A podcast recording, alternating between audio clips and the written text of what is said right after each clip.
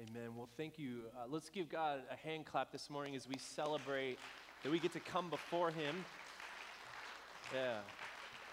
And I love the combination there um, that we just heard that there's a part that maybe, as Sam was saying, you come in and you're not. You're not there to rejoice, but others are rejoicing on your behalf and proclaiming that over you. That maybe you come in tempted to despair, but there's a community of people lifting you up this morning. Amen. Amen. Well, uh, my name is Eric Thien. I'm the lead pastor here at Common Ground Northeast. It's good to have you all out today on a nice summer weekend. It's been really great to be able to hang out outside a good bit more. Actually, well, we, we hang out outside because since we came from Phoenix, your summers are like nice and mild, all right? I'm the crazy person 90 degrees with my windows rolled down, just like loving every bit of it um, because it's tame for us. But it's good uh, to be able to hang out outside and be um, kind of uplifted through that this morning. If you're new, we just want to say welcome. We're excited. I want to go ahead and just take a quick moment. Um, we want to uh, dismiss a handful of our kids. I think this morning we have kindergarten and first grade. Um, classes this morning. So if you're in kindergarten or first grade, you are hereby officially dismissed to go to your class this morning. Um, before we move on, though, we also have kind of a unique uh, thing. A few months ago, we did one of the first ones just since the pandemic. Um, we're trying to find ways to help put in front of our congregation um, during this time. We've had so many people coming and checking out Common Ground Northeast, and some have decided to make this their home church, is to um, find ways of putting that group of people in front of you so you can see who has begun to uh, uh, come into our fold, but not just come in, but to commit and be a part of our congregation here. And so we have some pictures up. I'll say their names as we introduce it, but we want to just celebrate them here this morning. And if you see them um, today, make sure you go and say hello, welcome them, and say, uh, uh, welcome to Common Ground Northeast. Carter Lloyd is actually leading uh, up in the booth right now. He's actually taken on a pretty strong volunteer lead with our AV tech and online ministry, so we're just glad that he's here. And then we also have Lauren Feeter, and I don't know if she's here right now, but she might be online. Nope. All right. Glad to have Lauren out. All right. Let's go to the next one. All right. Mick Days. We got Nathan, Aaron, Elson, Addie. I know they're here. I saw at least Aaron here today. What's up, y'all? They've actually been around for quite a while. I think I even got a text literally when we did this last time in the moment. You're like, how did you not get us in there, man? So my bad, but we got you this time. Johnny, Janelle, Will, Hope, and Zoe Knox. Y'all are here today. Um, they actually have served as missionaries in Myanmar along um, with another family here inside of our congregation, the Wallaces, who led worship last week. Um, so be praying for them. Y'all are trying to make sure, find a way back into the country. They were not, um, they had to leave unexpectedly because of some tensions happening there politically. So we're praying for them and hoping as we pray uh, that they'll be able to get back in there and minister again in Myanmar um, here in the next couple months. So just be praying for them. Um, and we're glad that while they're here stateside, at least we get a chance to have them here. Uh, and I can't tell you how many times the Johnny Knox joke gets made, but oh man, I, I, had to mention it. And then Gwen Groves, who's also been here for a few months now. Good to have you, Gwen. Um, Gwen is uh, close with Pastor Ken and Laura Rush. And so um, they have begun coming here for a while, and we're excited that you're a part of our congregation. So let's do one more big round of applause just to say thank you for those who are coming. If you are new and you'd like to be a part of being a committed, uh, we don't have membership officially, so what we want to do is recognize those who have said, This is our community, this is our church home.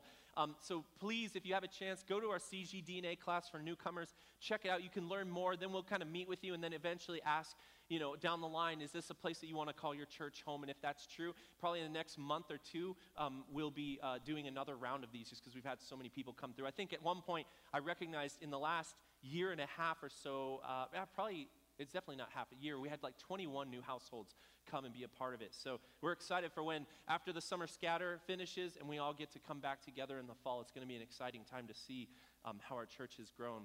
Um, Real quick, uh, I wanted to do a quick shout out for VBS. The registration is open right now, and it's an evening VBS. We're doing it in the evening, um, so you can help out or participate in it. But the registration for that is June 12th. That ends on June 12th.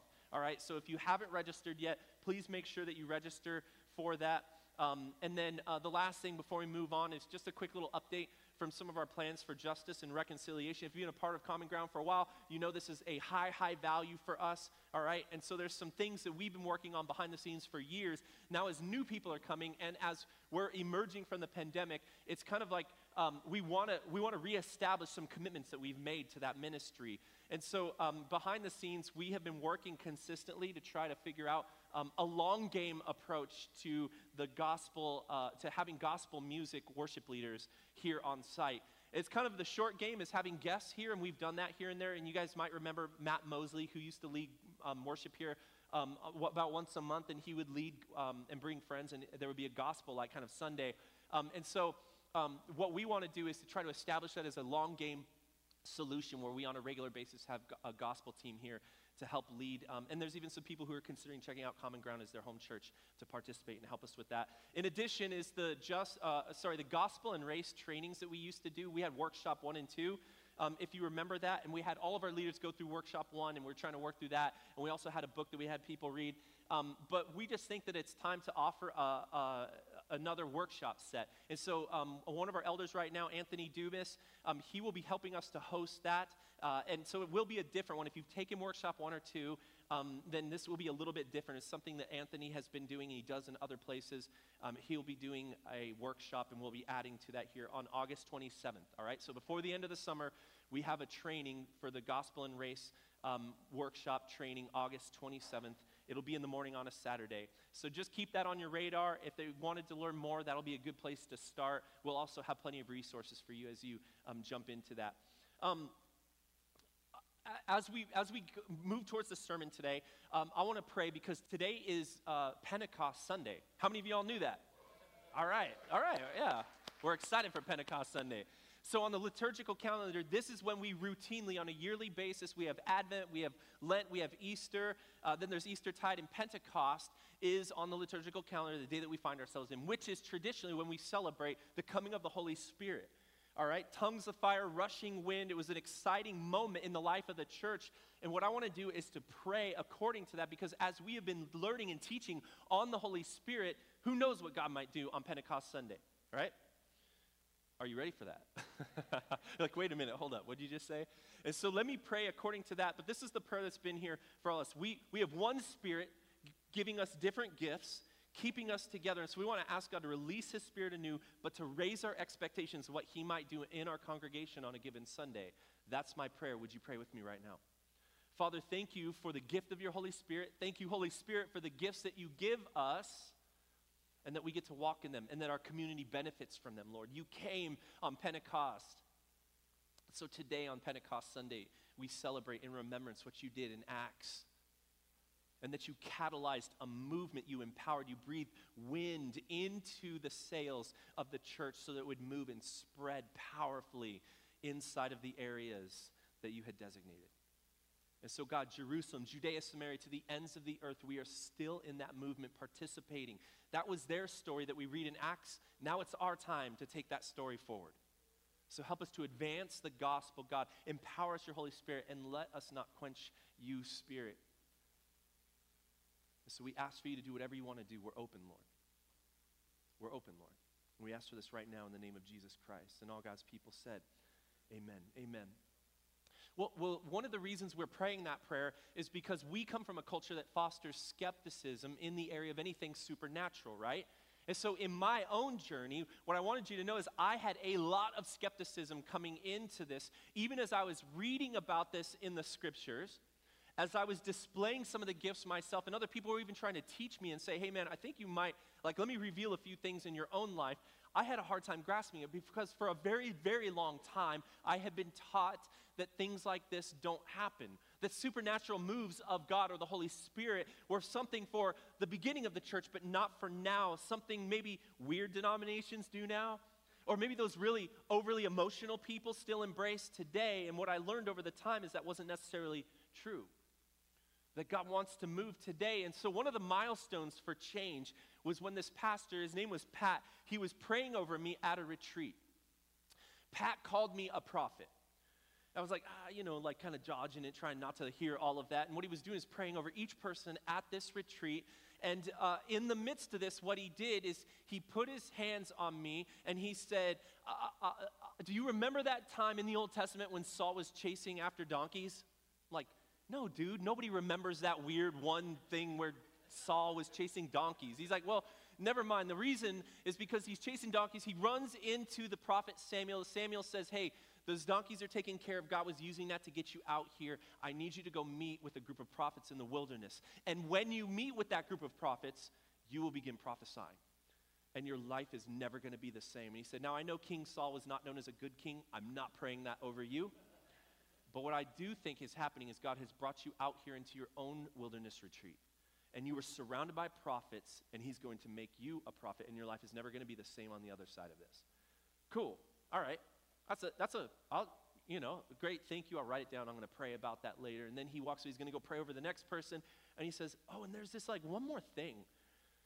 And he's, I'm sitting on a chair, and he's like, and it's like God's laughing as he's saying, but he's telling me to tell you this. You're always asking me to speak to you, and I already am. And then, bam, he's off to the next one. What he didn't know about me, and what the Holy Spirit reminded me of in that exact moment, is that I've been keeping a journal since 1997. You can see my old crazy one right here, right? And then I upgraded to one of these more fashionable moleskins. and as it was happening, you can actually track my walk with God. In here, it's just me talking about things in my life, kind of recording things. I'm a teenager, right? So it's like really silly things that are pretty embarrassing now when I go back and read it. And then as you see me come to know Jesus, I start to ask questions like, God, if you're real, like I'm seeking, right? God, if you're real, then tell me that you're real. Show me, God. And then as I begin to accept Jesus as Messiah, and this isn't all of them, I still have one today. You see me carry it around and I put things in it. What I, did, what I realized is as I have been keeping these journals over the time, I'm starting to pray according to this. I, I become a Christian. All of my journal entries become prayers to God, and I'm talking back and forth, trying to ask God some things. Um, and what I realized is that I had this preoccupation, and I signed off almost every single entry with one of these three things Lord, let me hear your voice. Father, speak to me. God, give me ears to hear and eyes to see. It's like this preoccupation, wanting to hear from God over and over. When this pastor prayed what he prayed and said what he said at the end, it was like, oh, maybe that's what this is. And it even hit me, maybe I haven't realized it, but I've been praying for the gift of prophecy for years, and I just didn't know what to call it. And so I wrote down, I became more intentional, writing down dreams, visions, things that maybe were from God, maybe not. I wasn't sure. I just wanted to record it so I could look back and see if any of it held true, if any of it informed anything going forward. And I don't know how everyone receives this. Like, I get this is weird, right? Like, this is a weird thing for anyone to just be doing. Um, but uh, and, and I would say there's even anxiety, like maybe this is too far, maybe it crosses the line, maybe it discredits me for some of you, because that's just like kind of an odd thing for somebody to do. But I think it's important because of this. As I began, as I begin to teach this gift of prophecy today and discerning of spirits, I want you to know that first I was a skeptic, and I tried to avoid it.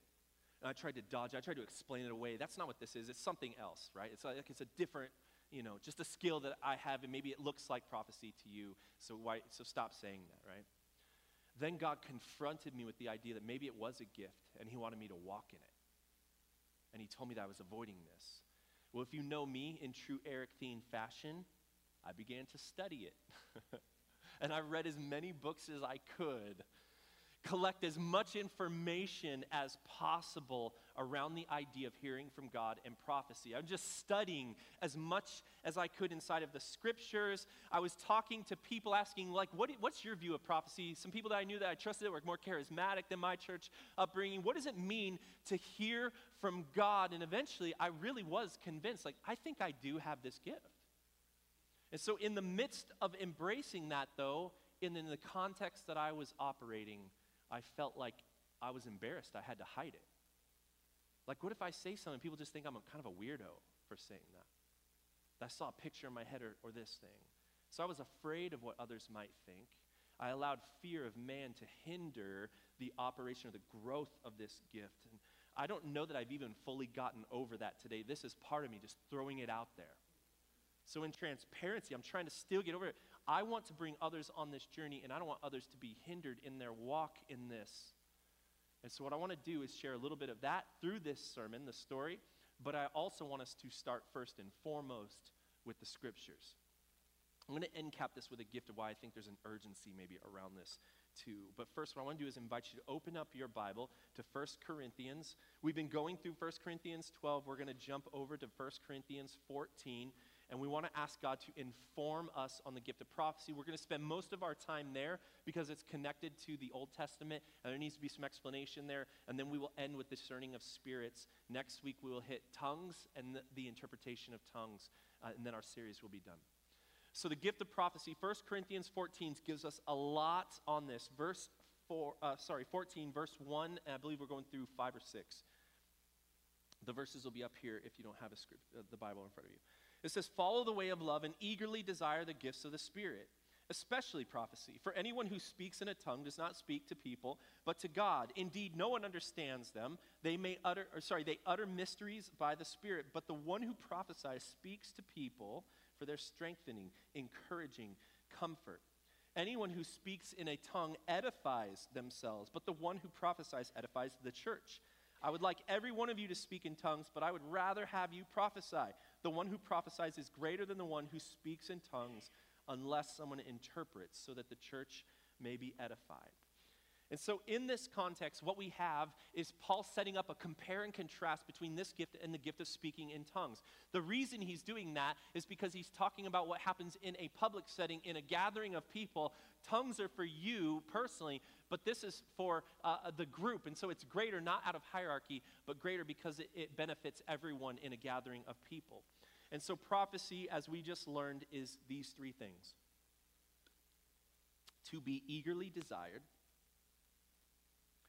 to prophecy speaks to people for their strengthening, encouraging, and their comfort.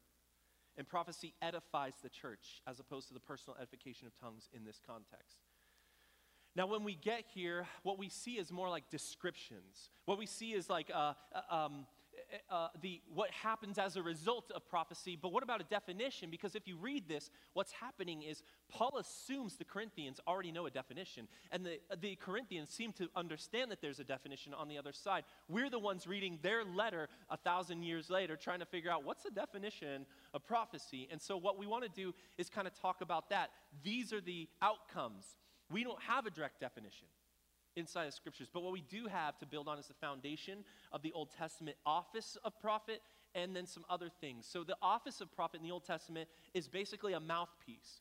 It's somebody who goes to God, hears for them, then gives that message to the people of God. It's a pretty simple definition. And in the Old Testament, the prophet was a distinct position of authority held by just a few people. They were set apart from just the average person.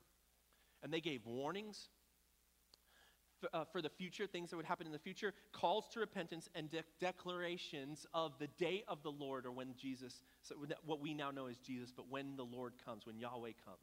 Very often they would write in poetry, and so the language had to be discerned. When they spoke, it was of the highest authority, and that's where we get this, thus saith the Lord, or hear the prophecy of God, and then they would speak in first person on behalf of God. So that's a lot of authority. And so they would begin speaking and then they would end it and say, That was the word of God, the message of God. Now, because of the power they had in that time, I mean, they were, they were the highest level of governing official for a time in the history of Israel. They had to be 100% accurate. And if they weren't 100% accurate, or if they led someone astray intentionally or otherwise, it was a penalty that could be execution because they would be named a false prophet. Think of the intensity of that moment. And what we have today, what we see in the New Testament is different. And you might, so the, the question is like, well, how is it different? Why is it different? I've even talked to somebody who's like, you know, if we have prophets today, then we got to like kill them when they're wrong. Got to get the stones out. And I'm like, no, man, that, that's not what's going on here. Well, here's what's changed. We have Jesus' life, meaning he has a priestly role that he fulfilled, a sacrifice which he fulfilled, and he gave us an example of how we are to live. And so we have this reorientation with our relationship to the covenant law through the example of his life. So we no longer have to give sacrifices because Jesus was the sacrifice once and for all. We no longer have to have a priest between us and God. You can pray directly to God. So this, this whole thing is reoriented the way in which we as a community of believers engage God. The second thing was the impartation of the Holy Spirit at Pentecost. The Holy Ghost is now God indwelling within us. He used to dwell in tabernacles. Now he dwells in the temple of the Holy Spirit, which is our body. The Holy Spirit is inside of us. And so we now no longer have to go to a prophet as a mediator, but we have been empowered to do all kinds of things. But in the context we're talking about, to have a gift of, not an office, but a gift of prophecy. And then, third, the Word of God was solidified in the canon. So we have the scriptures to look at. And New Testament prophecy is less authoritative because now we submit ourselves, we surrender ourselves to the Word of God. We come underneath it, meaning there is no more, thus saith the Lord. We've said this over and over throughout this series.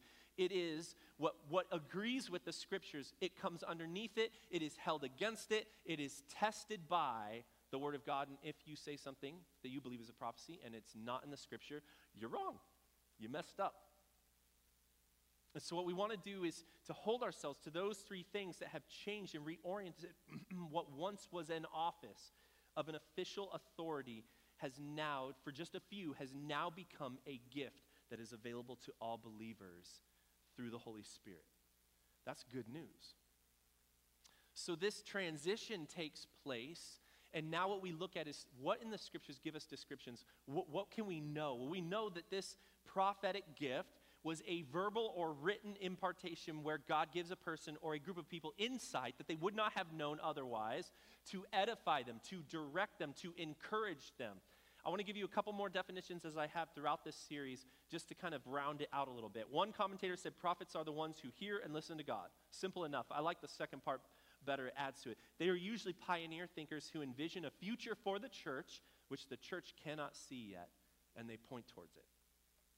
All right, you see how that kind of plays out?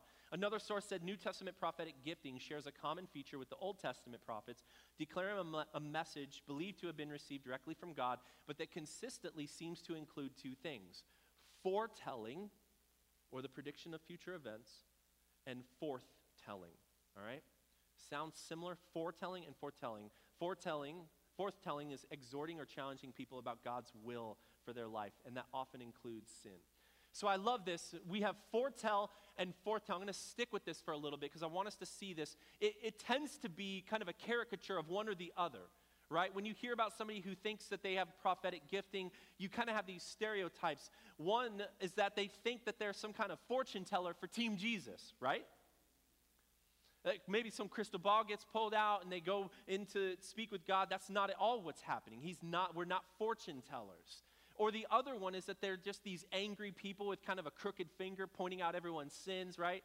You have the brother Jed stereotype. I mean, I guess that's not a stereotype. It literally exists on college campuses and in city squares all over the place. The megaphone, and they're yelling at people to repent or die. So we can kind of get caught up like, so which one is it? This stereotype or this stereotype? Well, it's neither. What I want to do is destroy this idea, this caricature idea of some kind of angry psychic on behalf of God. But what is true is there is a grain of truth in both of these. Let me tell you why I think both of those exist today. It seems prophetic gifting would include both foretelling and forthtelling, meaning that, that, that if they are actually getting their information from God, who is beyond our limitations of knowledge, beyond our limited vision, outside of our time restrictions, this message would be reflective of that. And so the message that God might give us is one where it could be something from the future that He's telling us because He stands outside of it and He's just making sure we're aware. Or it could be just wisdom that we couldn't have known because we don't know everything that's happening. Really, the idea is that there's somebody listening intently, asking God, speak to me, and then able to give that message out. And sometimes it seems like something that comes from the future. They would also have this idea of a foretelling future. One is this example where Joseph, uh, sorry, one example of foretelling is Joseph interpreting the dream for the Egyptian Pharaoh. Prepare for a famine. So Pharaoh has a dream, Joseph comes in and interprets it, and because they saw this coming, they were able to weather that famine well. And so we have some prophecies that are forthtelling. Another kind of prophetic message involves foretelling. It's the call to repent from sin, or better, a call to return back, listen to this, into a right relationship with God's people who have violated it. So I know we kind of think about that, that idea of sin and calling people out, but really it's like a call to return. Come back to Him, come back to the Father. He is ready to receive you. The third thing, we have lots of uh, examples of that in the Old Testament. A third is a common, uh, a third kind of common message from prophetic um, culture, uh, prophetic tradition, is the de- declaration of the coming of the day of the Lord. And I still believe that happens today as well. In the end, we have this prophetic message that contains all kinds of possible communication. And a prophetic gifting is simply to be a conduit or a vessel of communication for that God to be done and delivered obediently. All right? So that's why I think it kind of involves both of those sides. One of the questions that uh, you know kind of happens is like, well, how how does this gift show itself up in a gathering of believers today? This is how I think it happens. Um, we have examples of, at least, dreams and visions. Acts doubles down on that and says he's going to pour out dreams and visions on the young and old, on both male and female. All right? And so there's dreams, there's visions, there's an impartation of thoughts or impressions. And I'll tell you how that works itself out in my life. Words and messages from God. Um, if you, you might be thinking, well, how does that differ than the, the um, we talked about word of knowledge and word of wisdom earlier on in this series? I actually think there's some overlap there. I don't think it's a problem um, that sometimes a prophetic impartation might come across as a word of knowledge or a word of wisdom. I think there's overlap and similarity. It all comes from the same spirit and just kind of communicates out differently. How does it work itself out in life? Well, I, I, so this is the most obvious way. I think during preaching and teaching times, this can obviously come out. It makes sense that during a conventional moment of teaching and preaching, as me, um, as a teacher here, uh, what I'll do is go to the scriptures intently. I'm intentionally preparing according to what I think God might want you to hear today, seeking the gathering of believers uh, to, to come into a new place of knowledge that God might disclose not just a, um, a good message, but a timely message and what we need to hear right now and in this time. And I think that can, obviously, like turn into a prophetic message, though I don't believe every message that a pastor or preacher gives has the same weight or intention as a prophetic um, gift. But I just think sometimes it happens during that time. Poetry.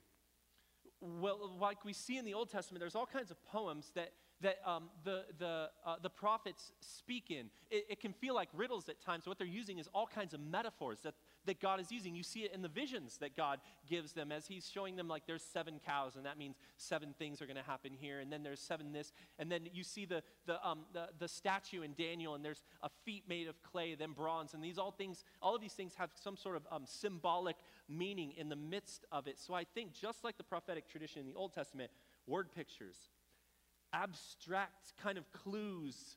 And this stuff works really well for artists. So I think often people with prophetic gifting become worship leaders. They become artists. They become storytellers. They become movie makers. They become song uh, writers. Because that's where that language lives most comfortably in our time today. I also think it can come through in prayer focused prayer, seeking God on a given topic or a specific time, that God might speak to you in a certain way that is prophetic.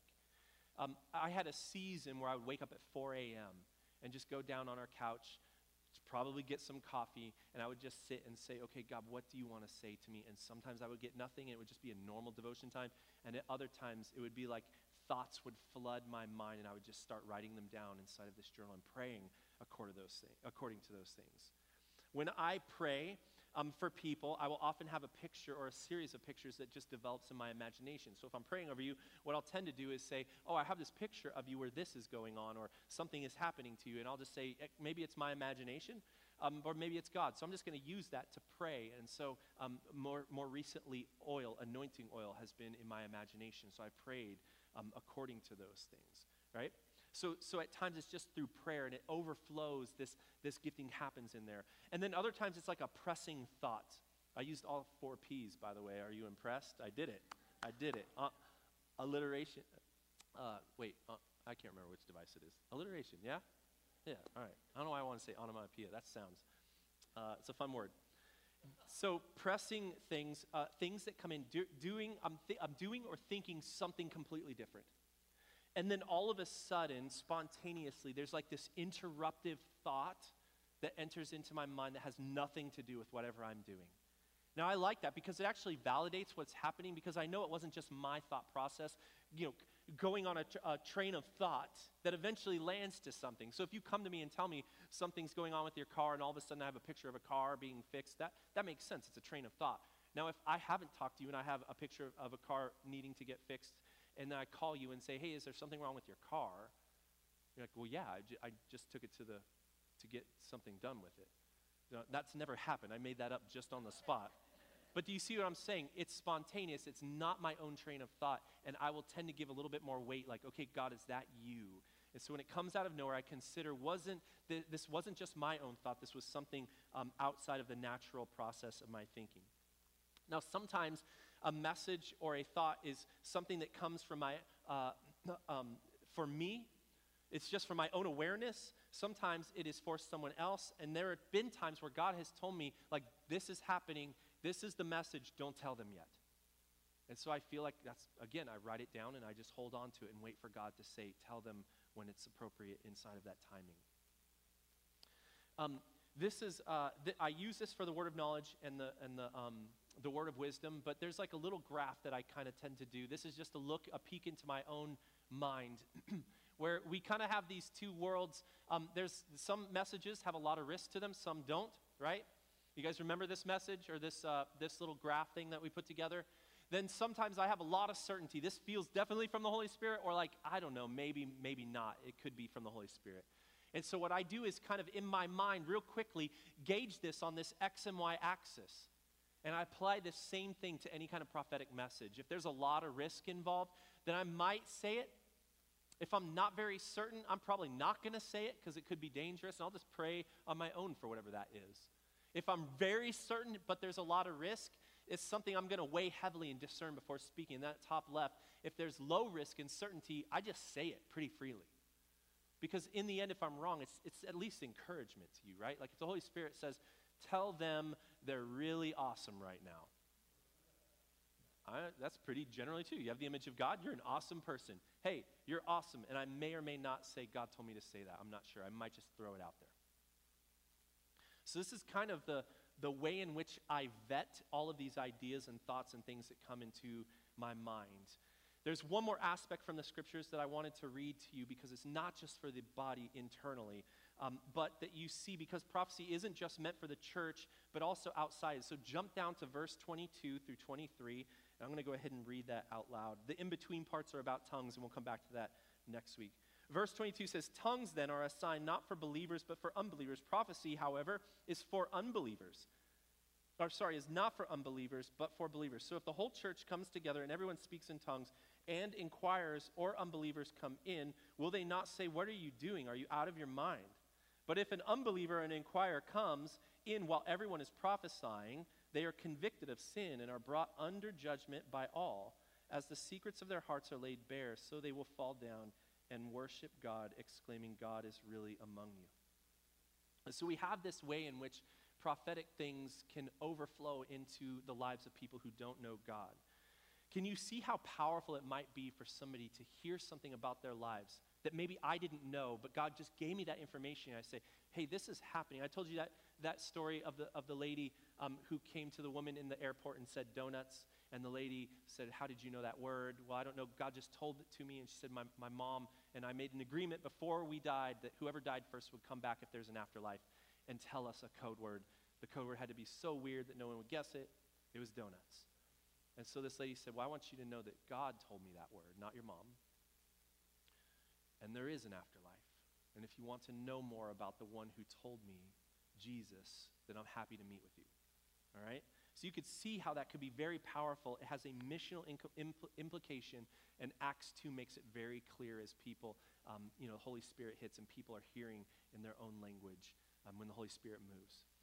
Um, Acts records the Macedonian moment where a vision of God breaks barriers for the gospel to expand into new territory. And so one person receives a vision who did not know this person over here named Cornelius. They receive a similar vision. God tells them to meet and talk about it. And then, because of that, the gospel breaks into a whole new city, a whole new area of, of the influence of that second person. All right? Last little piece I want to read. Jump to verse 29, and then we'll finish out here. Verse 29, 14, 29 says this. Two or three prophets should speak, and the others should weigh carefully what is said. And if a revelation comes to someone who is sitting down, the first speaker should stop. For you can all prophesy in turn, so that everyone may be instructed and encouraged.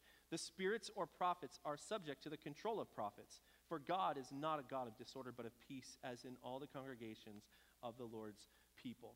And so there's a little bit of ordered practicality, right? If people are speaking over each other, and it's probably true that that's what was happening in the Corinthian church, they had these gifts, and he was trying to teach them how to use them in an ordered way, even possibly that the whole service revolved around everyone being quiet, waiting for a word from God. And so he's saying, look, let's be practical about this. What I want you to do is not talk over each other, take turns, maybe two or three, so that it's not just overwhelming. Um, and that's about what I'm going to hand out, anyways. And then this I want you to weigh it or discern it.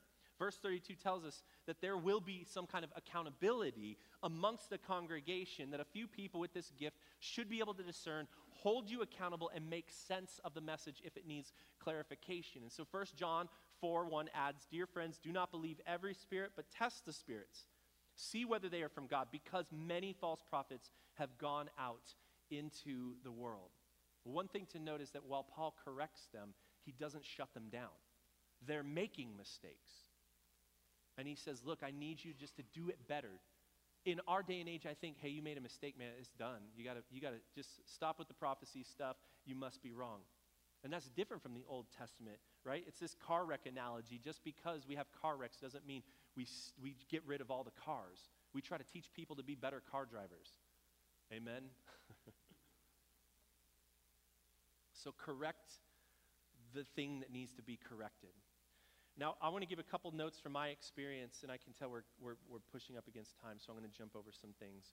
Um, for me, this tends to be a spontaneous, non predictable, like I'm not in control. If you come up to me and say, prophesy over me right now, I, don't, I can't, I may or may not be able to. So it's not like something that happens like like um, what Pat was doing to me in that time seemed to be a little bit more controlled. I have not experienced that, but it kind of happens on its own. I'll just pray, and if something happens, I prayed over this room, the congregation. There were three things that God wanted me to say to three separate people, and I will talk to you three on your own after this. But I, I, am going to throw it out there. Maybe it's from God, maybe it's not. Um, but the, if I was on call, I could just you know walk up to you and just pray, and something you know supernatural would happen. I, I just don't have that ability. That's not been my experience. The second thing for me is I do have dreams that inform me about things. They have changed the trajectory of my life at times and have been predictive and come true at times, but not all the dreams that I think were from God did. Sometimes I wake up and I just know that was significant. And I need to pay attention, I need to follow that, and I need to track it and, and, and, and see what happens with it. It's meaningful, it's potent. Sometimes it haunts me. Sometimes I'll see something in a dream and I will, it'll carry with me throughout a long time.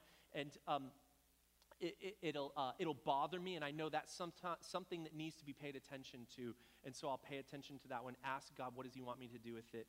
It's, um, uh, it, it seems to be just something that's not always under my own control, and that may or may not be your experience. Now, I mentioned I get pictures in my head while I'm praying for others, so I'll pray according to that. Sometimes I'm not sure whether it's God. I actually already said that. Sometimes it's just my imagination, and I pray something that's a picture over, over you. Um, but what I'll do sometimes is not tell anyone that it's something I felt like God came from.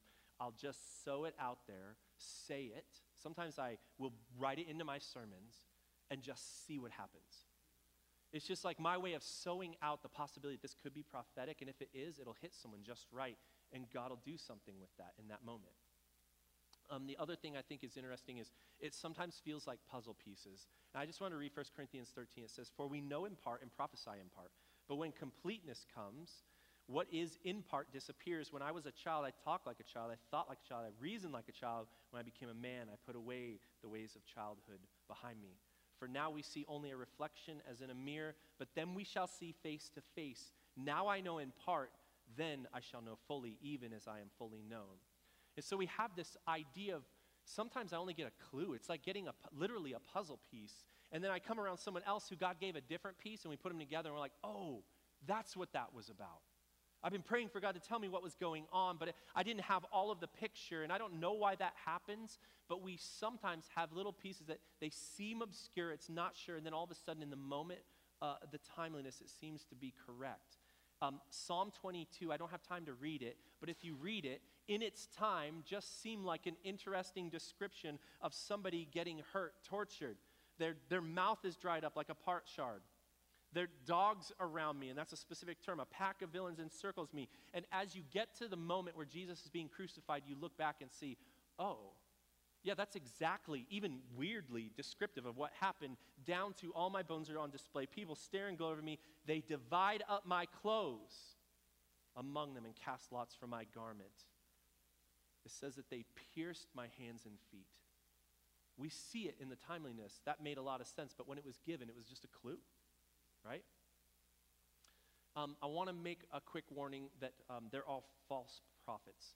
It says, Beware of false prophets who come to you in sheep's clothing, but inwardly are ravenous. And so we want to be very wise as we come in. Allow this to be discerned, tested against the scriptures. Uh, people are meant to pray over these things and not just act on them, but ask God, what is this for? Is this something I need to know? I'm going to skip over um, the section that we had prepared for discerning of spirits, and I'll try to fin- figure out a way to, to bring that in here. But here's, here's the last call that I think is important.